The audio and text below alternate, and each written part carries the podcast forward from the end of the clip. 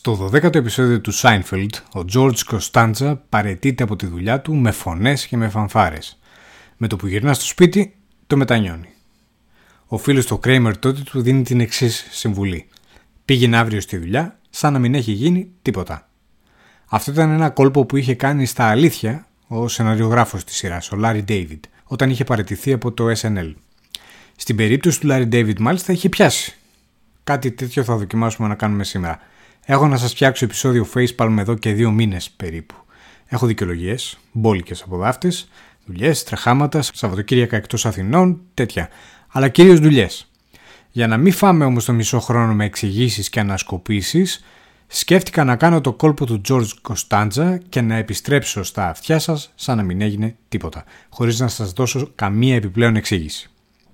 Σε ένα παλιότερο facepalm, στο ένατο συγκεκριμένα, κουβέντιασα με μερικούς Έλληνες που ζουν στην Ελλάδα και τους ρώτησα γιατί. Αν και οι περισσότεροι από αυτούς είχαν θεωρητικά τη δυνατότητα να φύγουν από την πτωχευμένη μας χώρα, επέλεξαν να μην το κάνουν. Ήταν μια ενδιαφέρουσα κουβέντα, τροφή για σκέψη. Μπορείτε να πάτε να την ακούσετε και όσοι είστε συνδρομητές στο podcast, να πάτε πολύ εύκολα να τη βρείτε ή στο site. Τι γίνεται όμως με την άλλη πλευρά; Σήμερα θα μιλήσουμε με έναν καλό αναγνώστη και ακροατή, τον Παναγιώτη Μαχέρα. Ο Παναγιώτης δραστηριοποιείται στον κλάδο της διασκέδασης και της οργάνωσης εκδηλώσεων και πήρε μια σταδιακή και δύσκολη απόφαση να μεταναστεύσει στις Ηνωμένες Πολιτείες και συγκεκριμένα στον Τάλλας του Τέξας.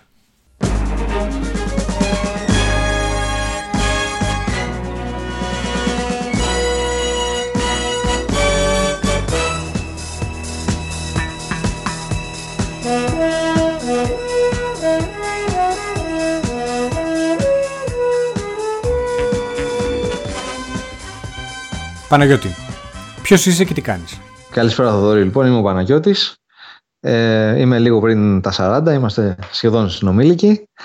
Ε, ασχολούμαι από πολύ μικρή ηλικία με τη μουσική σχεδόν σε όλες τις εκφάνσεις. Έχω υπάρξει μουσικός, έχω υπάρξει DJ, χολύπτης, ε, τα πάντα. Το έχω σπουδάσει κιόλας και σε οδείο και σε σχολή χοληψίας και ακουστικής. Γενικότερα από πολύ μικρός μέσα στη μουσική.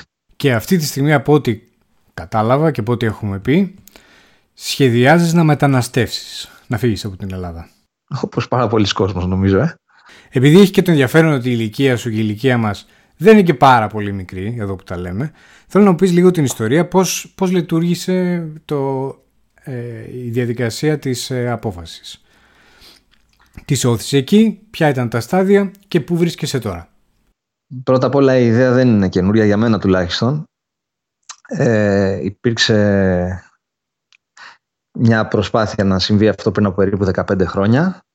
Τότε ήμουν και σε καλύτερη ηλικία. Αν και τώρα μικρός αισθάνομαι ακόμα, να σου πω την αλήθεια, όπως αισθάνεται κανείς. Ε, αλλά για να σου το πω έτσι, χήμα κόλωσα. Ε, δεν είχε πήξει και καλά το μυαλό πριν από 25 χρόνια. Δεν ζούσαμε και αυτό που ζούμε τώρα βέβαια. Έτσι ήταν τέλος διαφορετικά τα δεδομένα. Και κόλωσα. Και μάλλον έχασα μια αρκετά καλή ευκαιρία. Δεν θα το μάθω ποτέ. Ε, το τωρινό είναι μια σκέψη περίπου τριών ετών που έβαζα λιθαράκι λιθαράκι να, να το πραγματοποιήσω και νομίζω ότι τώρα ήρθε η ώρα. Έκανα ένα δοκιμαστικό ταξίδι ε, πριν από ένα μήνα περίπου. Έφυγα 5 Απριλίου, έκατσα 20 μέρες στο Τέξας. Ε, υπάρχουν και κάποιοι συγγενείς εκεί τέλος πάντων, οι οποίοι καλό είναι να έχεις κάποιον, δηλαδή να μην είσαι εντελώς χήμα και μόνος από την αρχή, να έχεις κάπου να ακουμπήσεις τέλος πάντων. Ε, υπάρχει και μια σημαντική ελληνική κοινότητα στο Τέξας, η οποία αλληλοϊποστηρίζεται, νομίζω αυτό το κάνουν οι Έλληνες παντού στο εξωτερικό και πιθανότατα όλοι οι λαοί. Χωρίς να μπούμε σε ευαίσθητα προσωπικά δεδομένα, mm-hmm. πόσα πράγματα μπορείς να μου πεις συγκεκριμένα για το πώς ξεκίνησε η διαδικασία διερεύνησης των πιθανότητων να φύγεις και να κάνεις τη δουλειά να, κάνει, να βρεις μια δουλειά και να μετακομίσεις κάπου αλλού. Το έναυσμα λοιπόν ήταν ε, το γεγονός ότι πλέον ο τομέας εδώ συγκεκριμένος έχει σοβαρά προβλήματα. Δεν είναι ο μόνος. Όταν λέμε για το συγκεκριμένο τομέα, ποιον συγκεκριμένο τομέα, γιατί έχεις κάνει διάφορα πράγματα στον τομέα του ήχου και της μουσικής; Ας πούμε ο τομέας του entertainment. Έτσι. Όχι ότι υπήρχε ποτέ καμιά σοβαρή κατάσταση στο συγκεκριμένο τομέα. Έτσι. Είναι πολύ μπάχαλο, πάντα ήταν. Απλά μέσα στον μπάχαλο πέθανε κιόλας. Σαν τη δημοσιογραφία, ξέρεις. Η αλήθεια είναι ότι αυτή η αγορά είναι στις Ηνωμένες Πολιτείες και στην Ευρώπη υπάρχει, αλλά η αγορά-αγορά είναι στις Ηνωμένες Πολιτείες. Και πώς άρχισες να ψάχνεις, ποιες, ποιες ήταν οι πρώτες κινήσεις, πώς άρχισες να ψάχνεις; Οι πρώτες κινήσεις ήταν ε, τα site των συναδέλφων εκεί και τα LinkedIn τους. Ε, έκανα κάποιες επαφές, ε, αναγνωριστικές, δηλαδή περισσότερο σκέφτομαι να κάνω αυτό και πώς θα σου φαίνονταν να μιλάγαμε με μηνύματα. Ε, ομολογώ ότι εντυπωσιάστηκα από την ανταπόκριση. Έτσι, δηλαδή, εντάξει, υπήρχαν, υπήρχαν κάποιοι που δεν απάντησαν ποτέ, κάποιοι που δεν είδαν καν το μήνυμα ξέρω εγώ, στη facebook σελίδα τους ή οτιδήποτε. Ε, και υπήρχαν και κάποιοι αρκετοί που ανταποκρίθηκαν. Και κάποιους από αυτούς τους συνάντησα εκεί. Για πες κάποιο παράδειγμα, ας πούμε, τι, τι άνθρωποι ήταν και τι ιδιότητες είχαν. Ε, αυτοί ήταν άνθρωποι λοιπόν που έχουν εταιρείες παρόμοιες ή και εντελώς ίδιες με αυτή που έχω εγώ εδώ στην Ελλάδα, η οποία αναλαμβάνει να στήσει και να υποστηρίξει τεχνικά events. Events, οτιδήποτε. Εταιρικά, συνέδρια, γάμους, ε, εγγένεια καταστημάτων, road shows, ενοικίαση εξοπλισμού οπτικοακουστικού για συναυλίες, για οτιδήποτε. Ε, με τους δύο που ορίμασε αρκετά η κουβέντα, ε, η διαδικτυακή κουβέντα, βρέθηκα εκεί. Ε, ο ένας έχει μια εταιρεία, ο Κρίς συγκεκριμένα, ε, είναι λίγο έξω από το κέντρο του Ντάλλας, ε, όπου στείνει κυρίως οπτικοακουστικό εξοπλισμό και κάποια πράγματα που χρειάζονται αυτές οι εκδηλώσεις σχετικά με τη διακόσμηση που είναι εκεί της μόδας. Δηλαδή βάζει ας πούμε ε, μεγάλες κατασκευές για να καλύπτει χώρους με μαύρες κουρτίνες ας πούμε. Έχει αγοράσει και έβιβλα συγκεκριμένα ιταλικά και τα νοικιάζει σε διάφορα συνέδρια, σε γάμους και σε τέτοια πράγματα. Ε, έχει ένα τεράστιο χώρο, όλα είναι τεράστια στο Τέξας βέβαια, έτσι. Λοιπόν, έχει ένα τεράστιο χώρο που τα έχει αποθηκεύσει όλα αυτά και τα νοικιάζει και εκτός αυτού κάνει και παραγωγή. Δηλαδή πάει κάποιος και του λέει θέλω να κάνω το τάδε συνέδριο. Και ο άνθρωπος το ξεκινάει από την αρχή και του στείνει όλο το συνέδριο. Από το να βγάλει την διαδικτυακή πρόσκληση μέχρι να του στήσει τον ακουστικό εξοπλισμό, να του πάει τις κάμερες για να το γράψει κτλ. Ε, ο Χρήστος ήταν διατεθειμένος ακόμα και να μου κάνει πρόσκληση. Ε, το θέμα είναι ότι η μορφή της εταιρείας του δεν του δίνει αυτή τη δυνατότητα. Και μπήκε σε μια διαδικασία ε, να βρει έναν άνθρωπο που δουλεύει τέλος σε μια εταιρεία που κάνει το εξής. Κάνει ένα interview μαζί σου και εφόσον ξέρεις κάποια πράγματα σχετικά με την πληροφορική, σου βγάζουν κατευθείαν working visa, παίρνει αυτό ένα fee, ένα commission γύρω στα 20.000 ευρώ επειδή σε βρήκε και εσύ πας στο Τέξας με πρώτο μισθό 80.000 δολάρια το χρόνο για να δουλεύεις ε, γύρω στις 6 ώρες την ημέρα τετραήμερο. Παρασκευή δεν δουλεύουν στο Τέξας. Έχουν το casual Friday. Λοιπόν, και μου λέει θα σε φέρω σε επικοινωνία να πας για interview και εφόσον τα βρείτε θα πας εκεί για δουλειά το πρωί και το... από το μεσημέρι και μετά θα άρχισε να δουλεύουμε μαζί. Αυτή ήταν μια πρώτη επαφή με τον Chris. Είμαστε στη διαδικασία του να δούμε αν θα κανονιστεί συνέντευξη με τη συγκεκριμένη εταιρεία. Θα το δούμε. Έχει υπάρξει και ένα δεύτερο σενάριο με έναν άλλο Τεξανό, τον Κόλμπι, ο οποίος είναι ένας φοβερός τύπος ε, παντρεμένος με δίδυμα που μόλις αγόρασε μια τεράστια σπιταρόνα στα προάστια του Ντάλλας. Σου έχω στείλει και κάποιες φωτογραφίες, αν θες να δεις. Ε, ο οποίος κάνει περίπου το ίδιο, αλλά είναι λίγο πιο επικεντρωμένος ε, στο corporate κομμάτι. Δηλαδή ασχολείται περισσότερο με εταιρείες παρά με ιδιώτες. Όταν λέμε εταιρείες, να σου δώσω να καταλάβεις έτσι και τι συμβαίνει στην οικονομία του Τέξας. Εμείς μείναμε σε ένα σπίτι φιλοξενούμενοι, σε ένα προάστιο του στο Φρίσκο και περίπου ένα κάτι λιγότερο από ένα μίλι από εκεί που μέναμε, υπάρχει ένα οικόπεδο περίπου όσο το Μαρούσι, έτσι να σου δώσω μια, μια τάξη μεγέθους για να καταλάβεις, το οποίο είναι σκαμμένο και έχει μια ταμπέλα η οποία λέει Future Home of Toyota North America. Για όλη δηλαδή τη Βόρεια Αμερική, Καναδά κτλ. Και, και θα φτιάξουν εκεί πέρα μονάδα παραγωγής, γραφεία κτλ. Γενικά η ανάπτυξη στο Τέξας είναι εξωπραγματική και στον Τάλλη συγκεκριμένα. Ε, θέλω να πριν προχωρήσουμε να κόλλησα κάπου στην ιδέα του casual Friday και του, και του τετραήμερου δουλειάς. Στη ναι, δουλειά δηλαδή που θα πας, όπου θα κάνεις κάποια εργασία που έχει να κάνει με τεχνολογικό τομέα, αν καταλάβω καλά, για 6 ώρες την ημέρα, δεν θα δουλεύεις καθόλου Παρασκευή; Ε, πας την Παρασκευή το πρωί στο γραφείο, με φόρμα, και φεύγεις στις 2 η ώρα. Στις 2 η ώρα οι Τεξανοί, οι Νταλασινοί μάλλον, γιατί αυτούς γνώρισα, ε, πάνε για τρέξιμο, ποδήλατο, τέννις κτλ. Και, και γύρω στις 5 κατακλείουν τα μόλ. Άλλη ερώτηση, ε, λίγο προσωπική φύσεως, η οικογενειακή σου κατάσταση ποια είναι; Ε, άγαμος, ε, μελλοντικά μάλλον εκεί, με οικογένεια. Ωραιότατα. Έχεις δηλαδή στο πλάνο σου να κάνεις οικογένεια και θέλεις να πας να την κάνεις εκεί. Ε, θα ήταν το ιδανικότερο σενάριο, νομίζω. Α, παρεμπιπτόντως, το Φρίσκο, εκεί που μείναμε δηλαδή, ε, είναι ψηφισμένο το τρίτο καλύτερο μέρος στην Αμερική για να κάνεις παιδιά. Εσύ είχες κάποιες άλλες μορφή προσβάσει ή επαφή ή επικοινωνία με, το συγκεκρι... με τον Ντάλλα. Πώς το επέλεξες σε σχέση με άλλες πόλεις που θα μπορούσες να πας στην, στην Αμερική; Ένας παράγοντας ε, σοβαρός ήταν το κλίμα. Έτσι είναι, για μένα πούμε, θα ήταν αδύνατο να μείνω στη Νέα Υόρκη και να έχω 8 μήνες χειμώνα, 9 πώς είναι.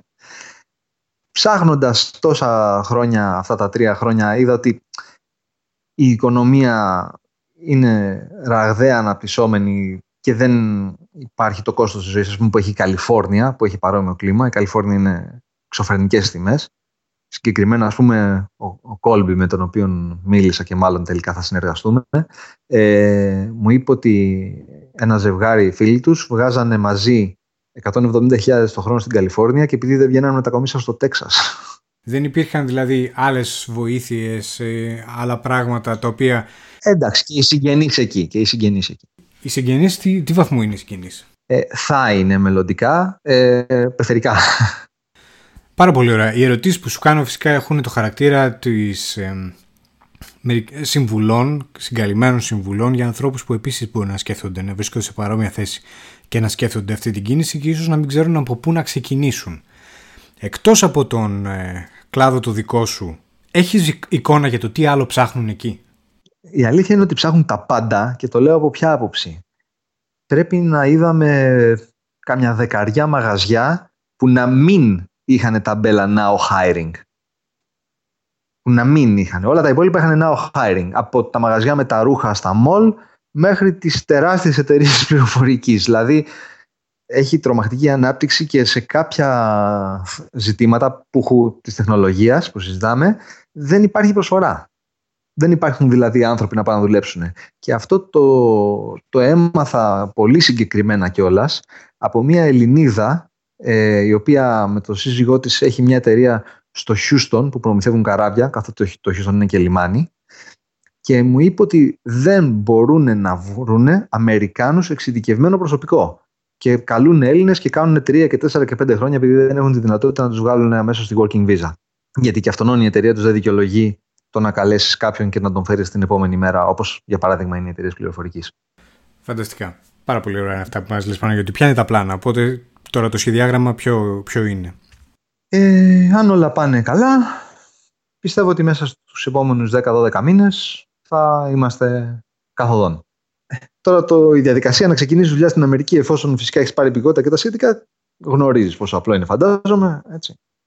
Γενικά όλα τα πράγματα εκεί είναι εύκολα. Από το να πας οπουδήποτε να μετακινηθείς ε, να φας, να κάνεις δουλειά, να βρεις κόσμο, να επικοινωνήσεις, είναι όλα απλοποιημένα. Όλα δηλαδή είναι μια διαδικασία πάρα πολύ απλή όπως η αναπνοή ας πούμε. Ποιες ανησυχίες είχες πριν πας να δεις πώς είναι η κατάσταση εκεί; Πόσο γρήγορα θα περάσει ο καιρός για να φύγω ήταν η μεγαλύτερη μου ανησυχία. Μέτραγα μέρες. Είμαστε στο στρατό που μέτραγαμε μέρες για να απολυθούμε. Ε, εγώ μέτραγα μέρες για να φύγω. Για για να φύγεις για να πας εκεί; Mm. Και έπαθα και μια μικρή κατάθλιψη γυρνώντας, βέβαια. Έτσι, φτάνοντας στο Βενιζέλο και βλέποντας τους δρόμους και το να οδηγήσει εδώ κτλ. Ήταν λίγο πολιτισμικό σοκ. Ωστόσο, ε, δεν υπάρχουν πράγματα που πιστεύεις ότι θα σου λείψουν, γιατί θα πας να ζήσεις σε ένα μέρος που είναι αρκετά μακριά, είναι δύσκολο να πηγαινοέρχεσαι. Η αλήθεια είναι πως όχι. Δηλαδή, ναι, νομίζω πως δεν θα μου λείψει τίποτα, γιατί δεν είναι τελικά και τόσο δύσκολο. Παίρνεις ένα αεροπλάνο και πας. Από αυτή την άποψη. Δύο αεροπλάνα τέλος πάντων, οκ. Okay. Ε, δηλαδή, τη φτιάχνεις έτσι τη ζωή σου, πιστεύω, με έναν τρόπο που σε ένα-δύο χρόνια, τρία, μπορείς να έρθεις να κάνεις 20 μέρες, ένα μήνα διακοπές στην Ελλάδα. Άμα σου έχουν λείψει οι παραλίες, ας πούμε, και τα κοκτέιλ και τα αυτά. Και μετά επιστρέφεις και ζεις μια πολύ όμορφη ζωή με την ποιότητα που πρέπει να έχει αυτή η ζωή, τέλος πάντων. και ζεις ωραία, κάνεις δημιουργικά πράγματα, ζεις σε μια πεντακάθαρη ασφαλή πόλη που όλοι είναι μονιασμένοι μεταξύ τους και δεν πάει να σκοτώσει ένας τον άλλον στον δρόμο ανεφλόγου. Γενικά ε, έχω πάθει πολύ μεγάλο πατατράκ με την ποιότητα των ανθρώπων στο Τέξας. Οι άνθρωποι στο Τέξας είναι φιλόξενοι, ευγενικοί και εξυπηρετικοί σε βαθμό παρεξηγήσεως. Και όταν λέω το έψαξα, το έψαξα έντονα, δηλαδή το ρώτησα γιατί συμβαίνει αυτό; Η απάντηση ήταν ότι ισχύει, είναι πραγματικότητα και διαφέρει πολύ αυτή η κατάσταση από πολιτεία σε πολιτεία στις ΗΠΑ. Ε, αλλά το Τέξας είναι πλέον έτσι, έχει αλλάξει η γενιά. Υπάρχει η γενιά των αγενών rednecks, ας το πούμε έτσι, έτσι αλλά πολύ λίγο πλέον. Και η νέα γενιά, δηλαδή η δική μας γενιά και αυτή που έρχεται, ε, το λέω απερίφραστα, είναι απίστευτοι άνθρωποι. Στην αρχή δηλαδή όταν περπατάγαμε στους δρόμους και κοιτάγαμε πώς θα μετακινηθούμε, κοιτάγαμε στο Google να βρούμε το χάρτη κτλ. Ε, κατευθείαν καταλάβαιναν ότι δεν είμαστε Αμερικάνοι και ερχόντουσαν να μας μιλήσουν από μόνοι τους, να μας ρωτήσουν πού θέλουν να πάμε, τι πληροφορία χρειαζόμαστε, τα πάντα ε, σε κάποιες φάσεις, δηλαδή στην αρχή, κάναμε έτσι το χέρι στις τσέπες, μήπως θέλουν τίποτα λεφτά. Ήτανε, το συναντήσαμε αυτό παντού, σε όλο το Τέξας. Μια απίστευτη ευγένεια, μια απίστευτη φιλοξενία. Άνθρωποι παντού καλλιεργημένοι, όμορφοι άνθρωποι, να το πω έτσι. Όχι όμορφοι με την έννοια της εξωτερικής ομορφιάς και αυτής, αλλά ωραίοι άνθρωποι, φοβεροί άνθρωποι. Και φιλόξενοι. Ε, μου, μου πρότεινε ένας άνθρωπος, θα δώσω ένα παράδειγμα το οποίο ακόμα δυσκολεύομαι να το πιστέψω. Ε, γνώρισα κάποιον, ο οποίος λέγεται Σον. Παίξαμε τέννη μαζί συγκεκριμένα εκεί. Και του είπα τα σχέδιά μου. Μου λέει: Κοίταξε να δεις, όταν θα έρθεις, αν δυσκολευτείς στην αρχή με το housing κτλ., θα έρθεις ε, και θα μείνεις σπίτι μου. το παιδί τελείως σχήμα. Ε, αυτό είναι φοβερό που έχει συμβεί με τον Σον. Το Σον τον γνώρισα, έψαχνα, επειδή παίζω τέννη, λέω 20 μέρες εκεί. Εντάξει, ας ψάξουμε να βρούμε τι θα κάνουμε, τέλος πάντων να κουνήσουμε λίγο τα χέρια μας. Και μπαίνω σε ένα κλαμπ, λέω Γεια σας, θα ήθελα να παίξω. Μου λένε βεβαίως, θα να κάνετε προπόνηση που έχει ένα ομαδικό γκρουπ. Πλήρωσα λοιπόν 24 δολάρια, πήγα, έκανα την προπόνηση. Ήταν 9 Αμερικάνοι και εγώ, οι οποίοι με υποδέχτηκαν με τον απίστευτο ευγενικό τρόπο που σου λέω. Ε, αντάλλαξα τηλέφωνα με τους τρεις και με τον έναν, τον Σον, ε, κανονίσαμε, παίξαμε και μετά πήγαμε για καφέ, μιλήσαμε και τα λοιπά και μου είπε ότι εγώ είμαι τζαμάς, βάζω τζάμια σε κτίρια, ήταν με τη φόρμα γιατί ήταν Παρασκευή, ε, θα πάω μου λέει τώρα να κάνω λίγο ποδήλατο και τη Δευτέρα μου λέει έχω να πληρώσω το προσωπικό μου, ο κάθε τζαμάς παίρνει 6.000 δολάρια.